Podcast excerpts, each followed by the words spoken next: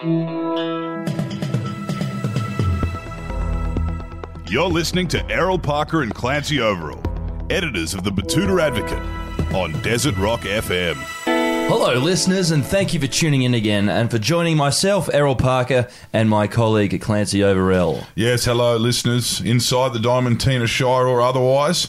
You're listening to Desert Rock FM. For the podcasters across the country and world, thanks for tuning in. This is the editors of the Betoota Advocate for another week on the Betoota Advocate News Hour. Yes, a very special mention to those listeners in Uganda last week that our producer Murray managed a spot on our analytics. Yes, hello, if you are listening in Kampala, which, funnily enough, is relatively nearby to where today's guest hails from. Uh, that's right, Clancy. Close enough if you've got your level of education. He's a notable Australian, plays rugby union, and he also hails from the African continent. He's a Zimbabwean born boy by the name of David Pocock. And he's not your average sort of rugby player, is he, Errol? No, Clancy, there's a little bit more to him than just scrums, rucks, RM Williams, boots, puffer vests, and private schools. Yes, there certainly is. I've heard the name David Wocock bandied around a few times, stemming from his social and political activism. Uh, many people have referred to him as woke. I mean, well, he has been arrested before for what he believes in, as a lot of footy players are these days. But I think that David gets arrested for for much nicer things, not uh, not assaults or drug possessions or dr- drink driving. He gets arrested for, for things that he believes in, like uh, environmentalism, uh, social social issues, I I should say, and um, he I think he got caught that time. Uh, he chained himself to a uh, a digger uh, protesting some coal mine down south. Yes, he's done a few little uh, things like that. Uh, have angered News Corp commentators in the country. Uh, you know, he's um, a little bit naughty, a little bit co-curricular uh, outside of the footy field, and uh, was a very vocal supporter of same-sex marriage. Yeah, our sports editor Imran Gashgori he wrote a fantastic uh, think piece about his stance on that issue, didn't he, Clancy? Yes, yes, that was that was a um, quite a popular story. Went viral briefly there. Uh, it was just after the plebiscite was passed, and of course, David Pocock and his uh, partner Emma had vowed to not get married until everyone could get married. Of course, we wrote the article shortly after. David Pocock begrudgingly begins googling Canberra wedding venues following the uh, changing of the laws. He and his partner Emma famously pledged in 2011 that they wouldn't be tying the knot until their gay friends were allowed to do the same. And after the vote passed, Pocock, like a fair few other straight men who also made that pledge, were all out of excuses uh, to take a knee. Mind you, his actual knees may have also gotten in the way, judging by the amount of operations he's had on his body over the years. He really puts himself to the test physically uh, on the field and uh, off the field, apparently. Yeah, his uh, ACLs have seen more daylight than most earthworms, Clancy. Anyway, the Brumbies captain, he said it was a very tricky task Googling non coal seam gas affiliated pro same sex marriage Zimbabwean wedding caterers in the ACT area, and he apparently still hasn't locked one in. But we can ask him that in the flesh now. He's just walked in. David, take a seat. Well, here we are with uh, an institution of Australian sport, a um, well known Australian personality, I guess you could say, commentator at times. He's actually just walked in with some gifts for us. David Pocock, thank you for joining us. Thanks for having me. Well, mate, what brings you to town? Well, what brings you up here into the middle of the Simpson Desert? Yeah, it was a fair drive uh, to get out here. I was uh, I was keen to bring you boys some some biltong. It kept me uh, kept me going on the trip. The Barbo biltong. I um I made the mistake of referring to it as jerky before, but it's not even dehydrated in the same way that jerky would be, is it? It's air dried. Air, air dried beef. Air dried beef, and what uh, beef? All right, so it's not any exotic uh, uh, African land animal. It's No. just a domestic, oh, livestock. Well, we'll be getting into that a bit later. Okay. Tell us a little bit about that um, that trip. You, are you back and forth now? Are you, are you have, have you gone back uh, to Zimbabwe, South Africa, that part, Southern Africa since since your sabbatical over there? I went back for three days during Super Rugby just to see my, my grandfather was uh, was pretty ill. So just a quick quick visit. Right. Spent a few days with him, then came back. Can you tell us a little like ha, ha- since you migrated to Australia, how many times would have you visited your family and stuff over there? After we moved, I didn't go back for quite a few years, and then uh, once I started playing professional rugby and could afford to, Yeah. uh, I tried to get back once a year. Okay. Yeah, so I've still got family and, and, and friends back there, um, and was involved in some community development stuff. So yeah, love love getting back there for a couple of weeks, but had never actually been back for more than you know, I think two or three weeks. So last year having six months there was uh, very interesting. It was kind of right at the end of the the Mugabe um, era in Zimbabwe, so things were pretty pretty dire. Um, and a bit of a it was a bit of a reality check. Definitely got back to Australia with a deeper sense of uh, appreciation and gratitude for, for you know what what we have here and, and the opportunities. I can hear it a bit now. Uh, I often find that when I go back to my native Hong Kong, I uh, I tend to slide back into more of that international accent. Uh, when you get back uh, to Zimbabwe, do you find yourself starting to starting to slip back into your old into your old tongue that you get when you're going up there? Yeah, I, th- I think I probably do. Yeah, yeah, Go for back sure. to sounding a bit like Percy Montgomery. Yeah? You see, you see with the Kiwis, they they do Yeah. it more than anyone, don't they? When they when they uh, when they go back home. Yeah, we often in the conversations we've had with Quade, both in Brisbane and in Auckland, you know, there is a big difference there. I've Hmm. I've noticed. Even even seeing Quade down at Ballymore compared to seeing Quade down at South Rugby in Brisbane, there's a difference in the accent. Uh, Grady. Yeah, he's a good man. Now we um, we'll, we'll get straight into um, rugby. All right, you guys have uh, found a bit of momentum this year, but there is something that's that's happening right now, which uh, people can't really understand. Is is it Quade, who we just mentioned, is just playing park footy? Do you think this is all a part of a plan, or do you think this is a bit of a, a bit of a mix up uh, between Super Rugby and, and the Wallabies? I'm not sure. I don't really know the ins and outs of it. Yeah. You know, I, I guess he was told by his Super Rugby coach that he was no longer wanted, and they still have to honour his contract. And he's chosen rather than you know going overseas or moving elsewhere to to play in the local club rugby comp. So great for Brisbane club rugby. uh, yeah, for the Reds, they're obviously still paying him. So um, I'm sure they'd be be trying to. Trying to move him on, but uh, yeah, I guess it's up to the player. Never seen someone playing first grade in Premier Premier Cup on that kind of money. That's uh, that's that's uh, it's brilliant to see. But how are you feeling about the team right now? Are you finding your feet, and do you and do you feel like the team's got a bit of momentum? I'm I'm enjoying being back. Yeah. is it's amazing how much changes in a year in rugby. Uh, so many new faces, a lot of young talent coming through. So, yeah, I think the Irish series in June was uh, we took some steps. We, we were pretty disappointed to fall short um, and not win it, but they're, they're a really good team. So, I guess the challenge now is to to move on to to the Bledisloe Cup and, and the challenges that poses, and, and obviously the rugby championship. So how's the training going for the Bledisloe? I mean, there's been lots of people coming and going uh, since the end of the Irish series. How important is it to uh, to especially uh, as we used to see with the Wallabies, you know, like uh, 20 years ago, how they picked a team and they just uh, tended to stick with it. Like you had a, a very core sort of leadership group. How's that been uh, in the lead up to the Bledisloe? Like, have you been working to to really get the team tighter? Yeah, it's it's always a bit strange this time of year because yeah, some Super Rugby teams are still in finals. Yeah. So it's basically everyone who isn't playing finals, they get them together and pretty much flog them Monday to Friday, send them home for the weekends uh, until everyone's back from Super Rugby.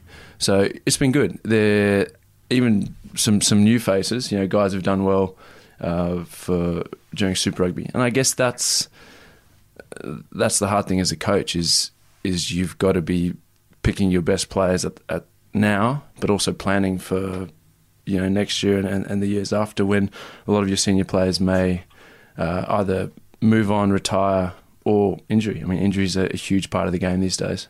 Yeah, because you've got the captain now. Hooper is uh, he's he's 26 and he's kind of in the middle. Like he would be a, a middle aged kind of wallaby now, wouldn't he? He'd be.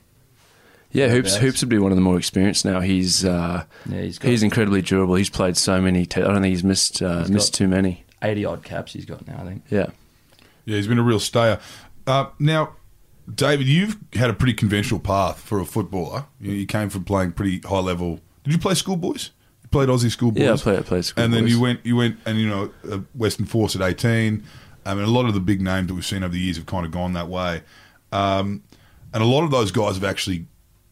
At, at some point, gone off the rails, or, or gotten into trouble, or, or had to, you know, jet down and play somewhere else, or have just decided to play somewhere else. What kind of kept you on track playing footy in Australia, other than the sabbatical we just mentioned over there in um, in Zimbabwe? Uh, what do you think you, you put it down to? I think I've been really lucky with the support that I've had from from family. Obviously, moved uh, to Perth away from family, but um, you know I've got two younger brothers, and they they always tend to keep me pretty grounded. Um, Humble you. yeah, yeah. Make sure I don't get ahead of myself.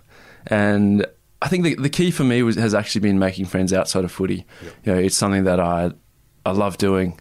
Uh, it's been a huge part of my life, but I know in the grand scheme of things, it's it's probably not that important. And uh, there's plenty more to life than than chasing a ball around. So, um, you know, you can you can give it everything while you're there, but to have friends outside of rugby who probably aren't that interested in it, um, and it probably helps that my partner knew literally nothing about footy when I met her. Yeah. Now I remember, remember, remember hearing that, and in fact, she almost uh, applied a bit of a stigma to you as just a meathead footy player. And when you when you when you first met, I remember seeing in the in the story she. Uh, you, you had to prove to yourself. I was there's- definitely in that category. yeah. you had to prove you had to prove to her that you were um, you know you know open minded kind of guy. You're into gardening and stuff.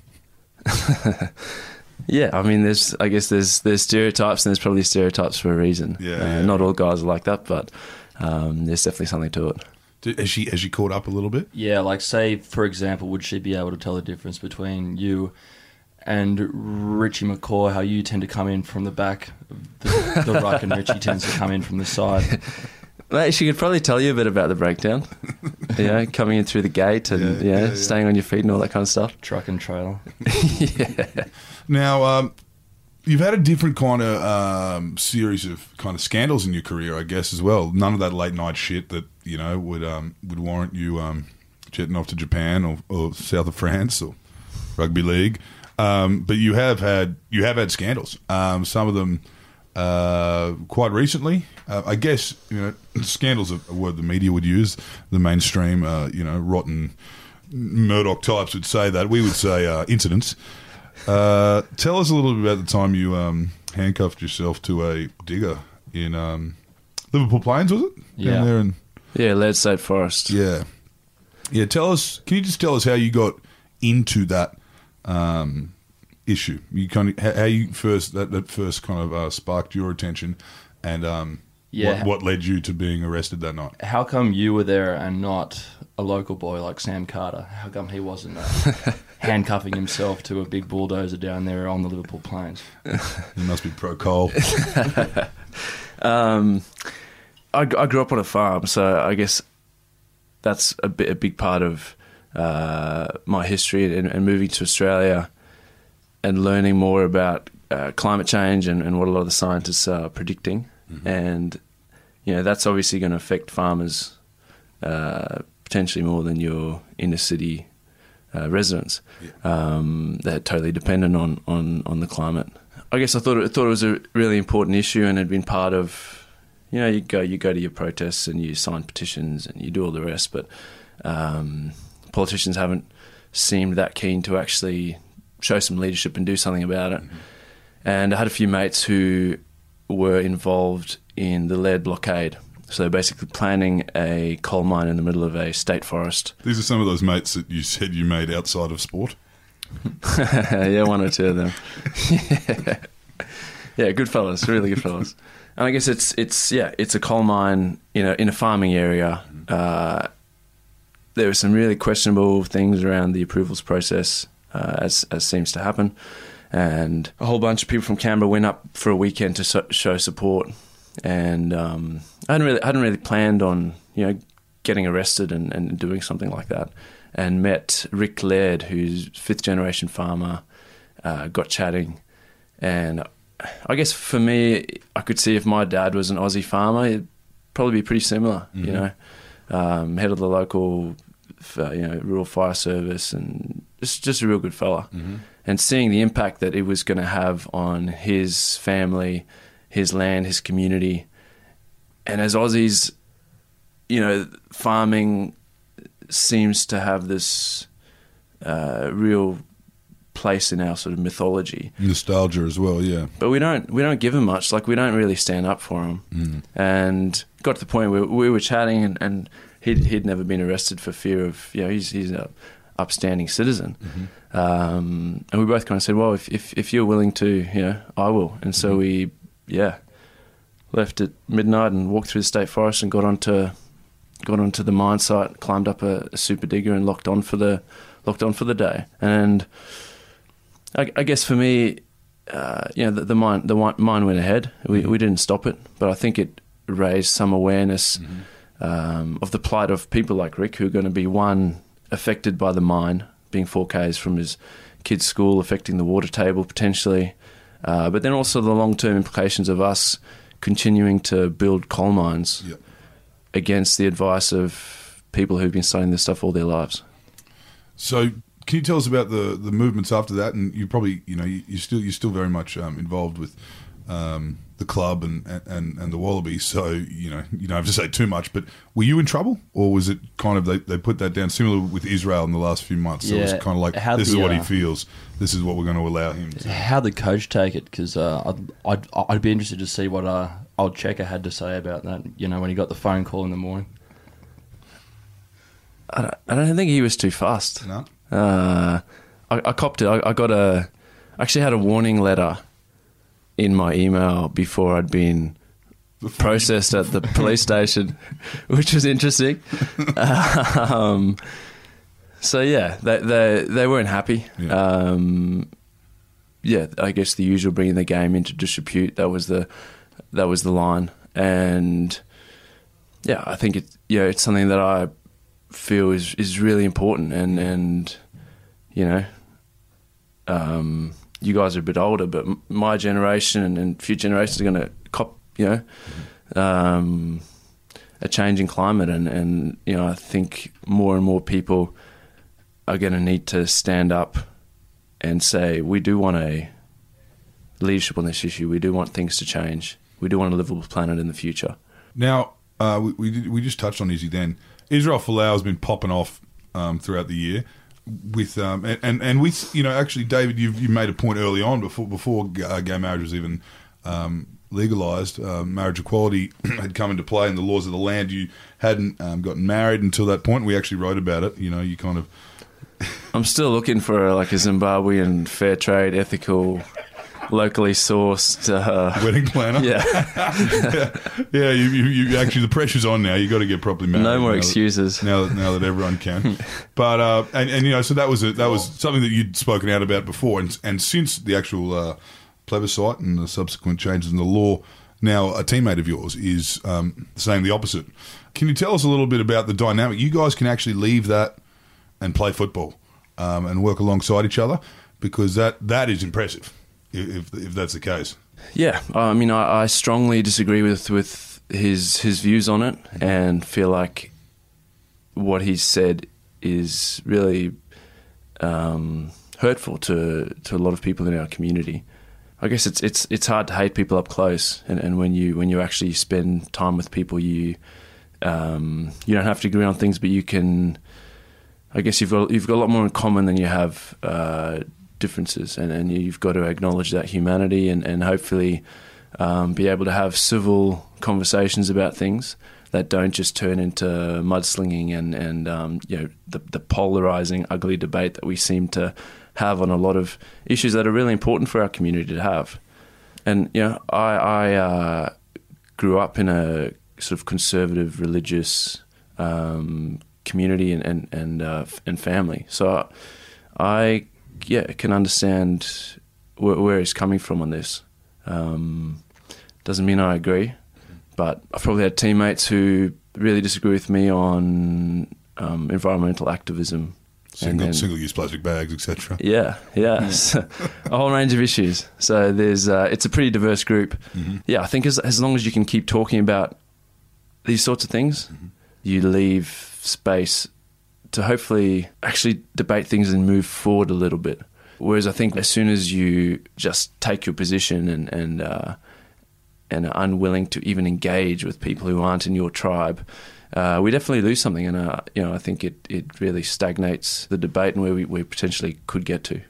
Yeah, do you think it's a bit of a distraction though when the media tends to focus on on things like this? You know, they're asking these guys who have to follow a ball around for 80 minutes about these, you know, these very vast and complex issues when they should be asking them how they're uh, how they're going to get the big earn back from the Kiwis or how we're going to get the little one back from the Kiwis as well next year in Japan, as opposed to you know asking Izzy what he thinks of uh, of the Bible and the and gay marriage. How much do these things distract the team, or like do they even distract the team at all? Yeah, well, I think it can be an issue when young guys or you know, anyone's having to ask answer questions, you know, around theology and eschatology and all these sorts of things because of someone else's point of view. I think guys generally deal with it fairly well. Mm. It's uh, it's an interesting one. It is an interesting one because there's a lot of people that would say things like, "Why the hell do we care about Israel Folau's opinion on where gay people are headed when they die?" But then again, also there's a lot of people that are interested in your opinion. And you probably get asked your opinion on everything. Um, on, on every kind of political issue because you've proven yourself as someone who's uh, kind of you know you, you, you, look into things and you, you join different movements. What else is uh, what else has been going on over there in uh, that you were doing over there? That wasn't necessarily political, but you were starting up a, a not for profit yeah. program in in 80-20 vision. Yeah, so I'd been involved with that uh, since uh, 2008, I think eight or 9 mm-hmm and we handed over to a big NGO last year. Mm-hmm. Um, yeah, the fundraising side of things is a bit of a hamster wheel, yep. and we had a bigger NGO who who liked the project, wanted to scale it up, so we were very happy to to hand it on. Yeah, trying trying to get into a slightly different approach, working with a sort of value chain approach where you're actually trying to connect rural farmers to markets. I guess so much of the aid stuff that we, that you see in Australia is sort of verging on kind of aid porn, where, you, are trying to paint these people as these helpless, mm. uh, who they desperately need your help. Mm. But the reality is that a lot of these people are far more resourceful and resilient than than you and I. Mm-hmm. And if you can simply allow them access to a good market, which they often get excluded from because they're they're rural and they, they don't have the the comms and, and I mean all that stuff's improving with uh, with mobile technology. But if you can provide them access to markets, they then actually spend that money on health, education, um, food and water security, all these things that billions have been spent on for decades. Um, so I think it's it's a real emerging area, and there's some people doing some really good work in that area. Um, so we're doing doing a, a small thing there. It's um, yeah, not not much at all, but it's uh, it's been interesting to learn. How do you fit it all in? You're like, you know, you obviously you took a year there to, to, to, do what you were doing, but you charity work, um, playing for two teams. You know, you're playing rep and playing, you know, super football. Do you are you flat chat? Not to mention your incredible garden that we've seen photos. Mate, of. it is looking dreadful at the moment. Right. I've really let it go.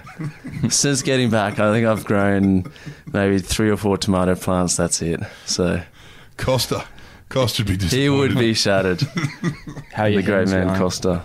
The hens are laying. Actually, they uh, they had a bit of a rough winter, but now that the days are getting longer, they yeah, five eggs every every day. Right. So that's um, you know, that's doing all right at least. Yeah. What what's your diet like? Do you are you on the kangaroo meat? Are you are you on the egg whites? What's going on? Because you're looking pretty jacked right now. Um, oh, the biltong. Yeah, biltong, yeah, barbell well, biltong. I crack it open actually, medium flavour. It's the good stuff. um, I've actually played around with my diet a fair bit over the last yeah. few years. I in you went paleo for a while. Twenty. or the Atkins um, diet. No activated almonds, but uh, FODMAP. yeah, what is this FODMAP thing? It's good. Oh, it's a it's like a it's a really hard fermentation yep. something something. Okay. Mm. Well, yeah, I, just just just just playing around. I guess I coming through uh, rugby academies and stuff. You would it was drilled into you know like low fat. Low fat is good. Low fat is good. Um, high carbs, all that kind of stuff. And then I had two um, ACL injuries in a row. And after the second one, um, I was just looking at ways to, I don't know, experiment with diet, see Yep. see what see what helped um, with inflammation, and got onto some of the stuff that Tim Noakes is doing in South Africa, and so I've been experimenting with some some high fat, low carb stuff, Right. um, which has been really interesting. Yeah, Yeah, FODMAP's an interesting one now. It's the um, yeah, it's it's fermentation, fr- fructose, and I don't know. it's obs- like just things you wouldn't uh, you wouldn't think are related are related. okay. Yeah, I think it's more like just like the royal families in Europe. Well, I guess it's an area where we've been so locked into this food pyramid thing mm-hmm. for so long, and had milk like second from the top for for a while there, dairy, Yeah. yogurt. And shit. yeah, that was all based on you know one study that they did that linked saturated fat to heart disease, Yeah. and a lot of that's being undone through the mm-hmm. research, and even that research is being proven to be fairly uh, not dodgy, but I guess selective in the data points that they they chose. So yeah, it's a, it's a really interesting uh, area, and I don't know something that's pretty. I enjoy just mucking around with and, and seeing what works for me. Well, as much produce as you can make yourself as well, I guess.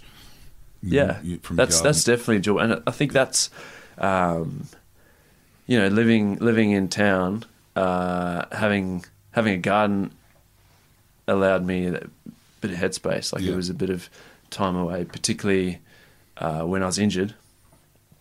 Just getting away from it. yeah, yeah. How do you feel about the nickname Wocock? My cock.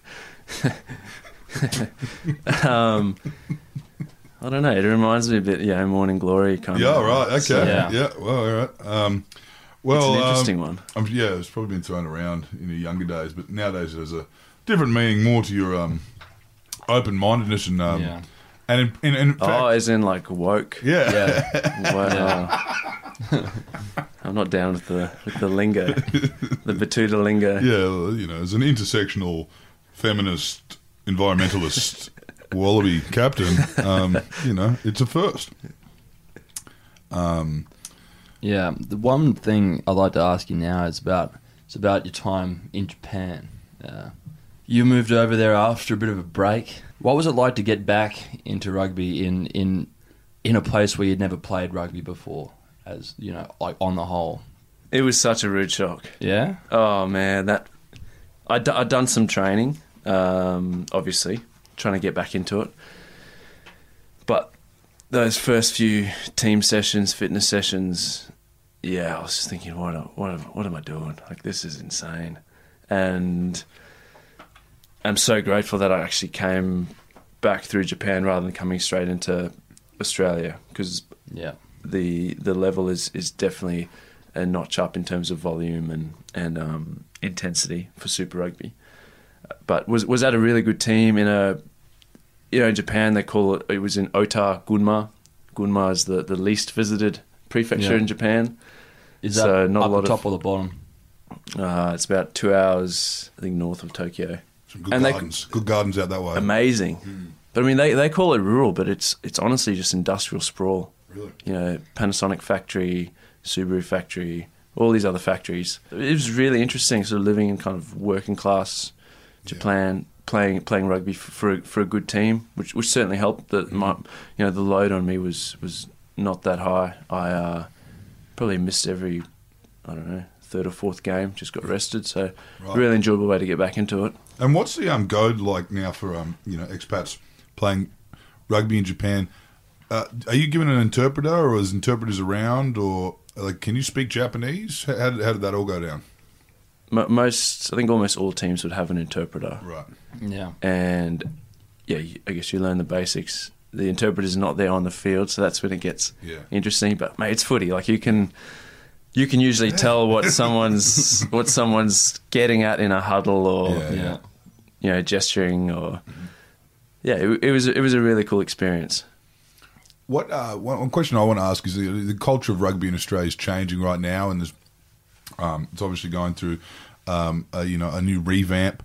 Uh, there's there's a lot of things happening. There's Twiggy Forrest doing all this shit over there, um, and there's you know there's there's there's, there's In Perth, you mean? There's momentum, yeah, over there. Can you tell us about a, a rugby culture that you've seen that you just think is uh, like like in terms of uh, a, a nation, um, that's not New Zealand. That's not New Zealand. That is, is Japan like that? Is do they just impress you with their uh, um, Their love of the game. their love of the game, or is there other ones that surprise you? Like you know, Argentina. Argentina. Yeah, I think the World Cup in Japan will be amazing. They, Yeah. they know how to put an event on, and there's a massive population. So And- I mean, and they, they'll get it done in Yeah, time. Like yeah. it's just Japan, right? They'll, and, and they'll turn up to support. Uh, seem to get really fanatical about supporting teams. So I think that'll be really cool. In terms of places that surprise you, uh, playing in South America, just the the passion is uh, is always amazing. Uh, or even actually playing in Italy, the the national anthems there. yeah. It seems to go for about ten minutes, and it's just I don't know what they're saying, but Yeah. it, it's uh, it's pretty impressive. Yeah, yeah, right. So yeah, you, you find that um, uh, Perth has that. Perth has Perth is staunch, um, and which which kind of was a, su- a surprise. The fan base at the Western Force uh, coming out in numbers, uh, and that, so it was a shock to see what happened to that team. And obviously that came from the top. What do you remember about being part of that infantile Western Force setup when you, when you went over there? Yeah, I loved the opportunity. I love my time in Perth. I ended up spending seven seven years there. Right. Yeah, as a straight from school into sort of a, a new new club, they were. I guess you, you're trying to establish culture and, and get a bunch of guys who've never played together, um, and a coaching staff who've never coached together, heading in the same direction. We had one win in our first year, which was pretty epic. Um, but yeah, the the support from the, the community there was Mm. big. There's there's a lot of uh, South Africans. I was going to and, say that uh, you, you, you a lot of like it- Kiwis. yeah, had a lot of. So the uh, local club comp Yeah. uh, is definitely getting stronger. Heaps of poms there too in there. yeah, Over there. a lot of people pecking for Perth. I'm interested to hear, um, as an experienced side member of the squad, uh, what the, the word is at street level about this comp that Twiggy Forrest is is trying to get up and running over there and in uh, South Africa and, and, and parts of Europe. You know, how's that being received by you guys? I I have to be honest and say I don't know much about it at all. Yeah. You know, I think that this this whole thing has really galvanized the supporters of the Western Force, and they're getting great crowds Yeah. to their game. They seem to have recruited a fairly decent team, and, and will be going for the next couple of years. And then I don't know when the Super Rugby. I think the rights agreements or the, the, the broadcasting thing comes up after twenty after next year, maybe Mm. twenty twenty. So then I guess it's yeah, negotiating and and uh, who knows that I. Uh, there's other people who know, know a lot more about that than me.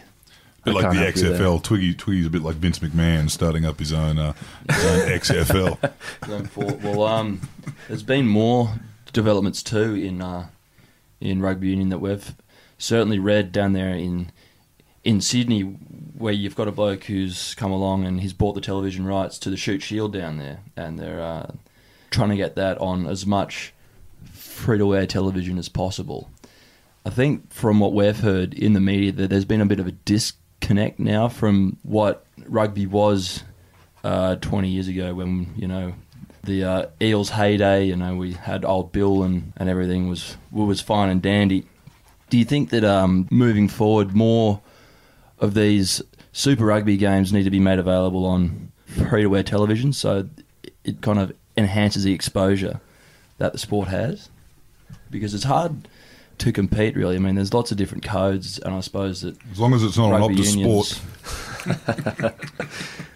been running in. The NBN's coming, mate. Don't worry. yeah. Yeah, free to wear has got to help. Yeah, um, I- and it was free to wear for, for most Australians growing up um, until until recently. Um, you would have got the Channel Seven or the Channel Ten kind of match.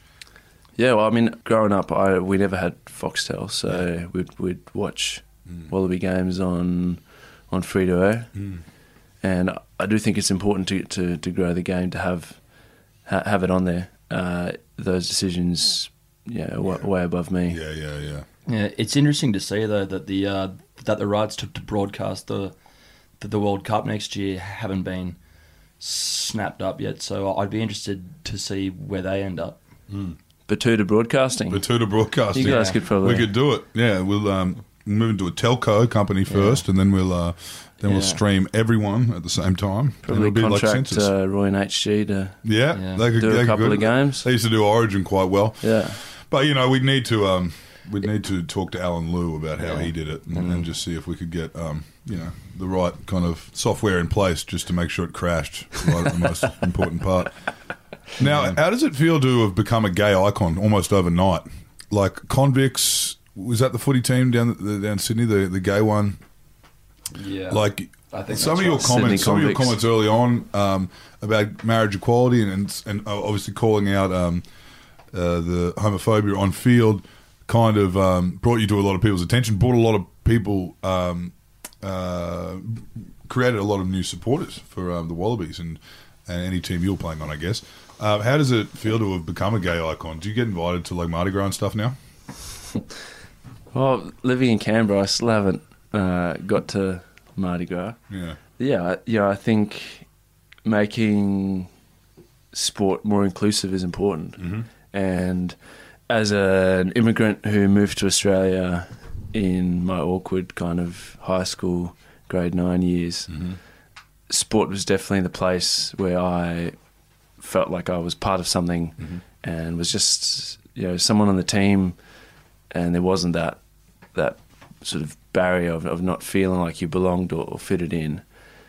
And then comparing my experiences as a white Zimbabwean who moved here to uh, a mate who's a black Zimbabwean, he had a very different experience of that because he was black. yep, And then obviously you throw a different uh, sexual orientation. It's it's you know you're also being discriminated against because of who you are. Yeah.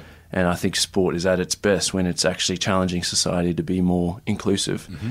And you know if you want a more inclusive society, if you think that's a good thing, then I think we need to be doing that at home and in our workplaces. And I guess for me, that's that's rugby. So Yeah.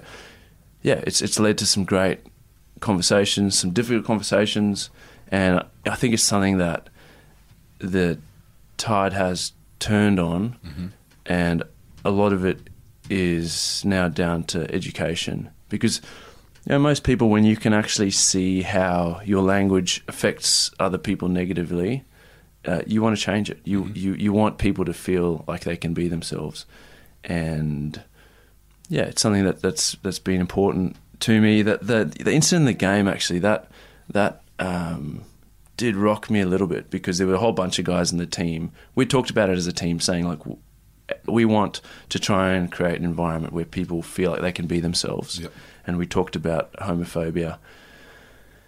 And so when that happened in the game, there were a bunch of players who went to the ref and said, "Listen, we're not happy with these homophobic slurs." And some people in the media made it out as if I was kind of driving my agenda yeah, yeah, yeah. through it, through Yeah. using using the game or, or You're the only one who said it. Not not the only one who said it. Yeah, right. So after that, uh, They it's got you on the video ref too. You'll So they to- kind Yeah. yeah. There's evidence. Well, I suppose it is the onus so of every editor of every newspaper around the world is to get the most clicks these days, and, and I'm afraid that we're no different from time to time. I Bit of suppose. uh, clickbait. Mm. so, uh, a couple of weeks ago, you played you played the Tahs, I believe, down there in Sydney.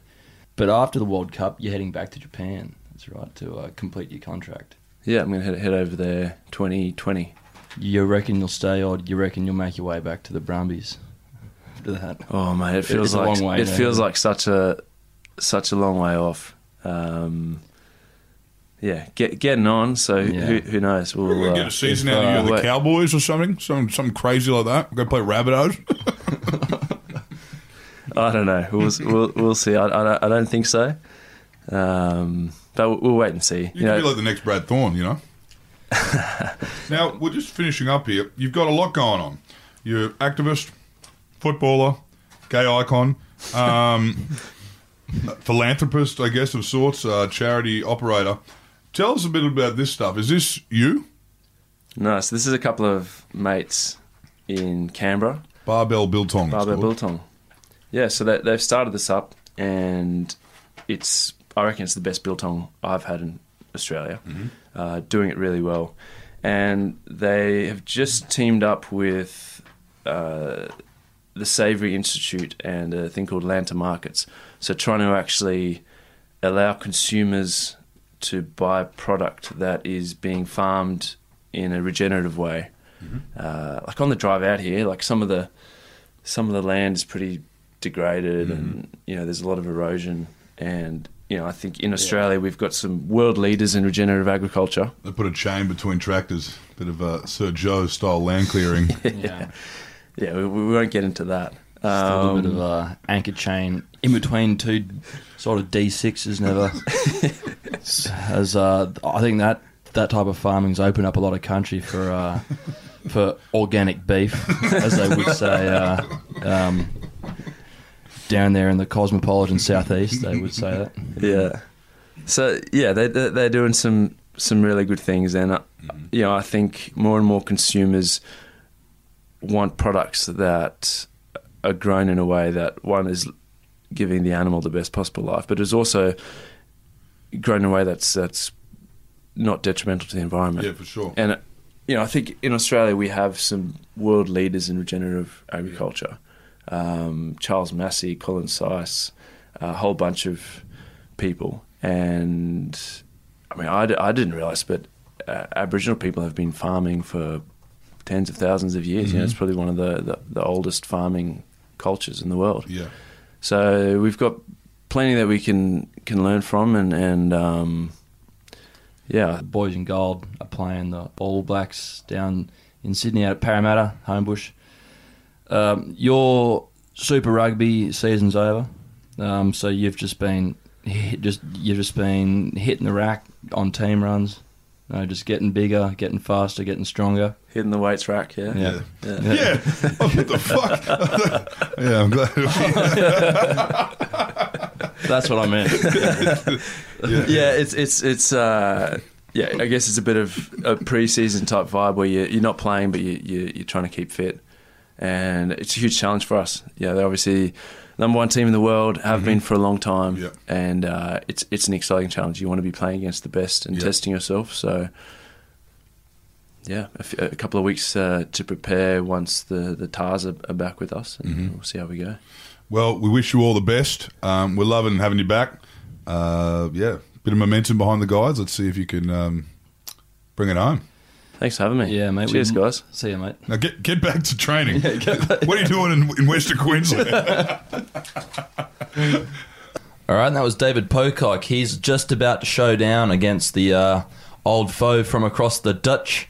They're playing the All Blacks in Sydney on the 18th of August. So get on down there if you live in the harbour capital. Put on your your your, your Wallabies scarf, your RM Williams boots. Be sure not to polish them too, because that gives you extra street cred. I've heard down there. yes, and if we're lucky, uh, or if he's lucky, David could be captain in the near future, providing uh, you know the Australian Rugby Union commentators, mostly three cap world beaters uh, that work for the Sydney Morning Herald, uh, unless they have something to say about it, which I'm sure they will. Living in the glory days there, and I'm not specifically talking about you, Greg Martin, but I, I actually am. Well, they just uh, they uh, well they just signed Hoops uh, to another big deal. Uh, I think it's five years in it, a couple of tens of millions of dollars. So I, I think if David wants that captaincy back, he'll have to fight Hoops to the death something I'm sure he's capable of. Um, as as we learned today, he's a he's a man of uh, great strength and a man of um, great willpower. That's it for this week. I'm Clancy Overell. You be kind to each other. And my name is Errol Parker. Don't talk to the police unless you've got legal counsel present.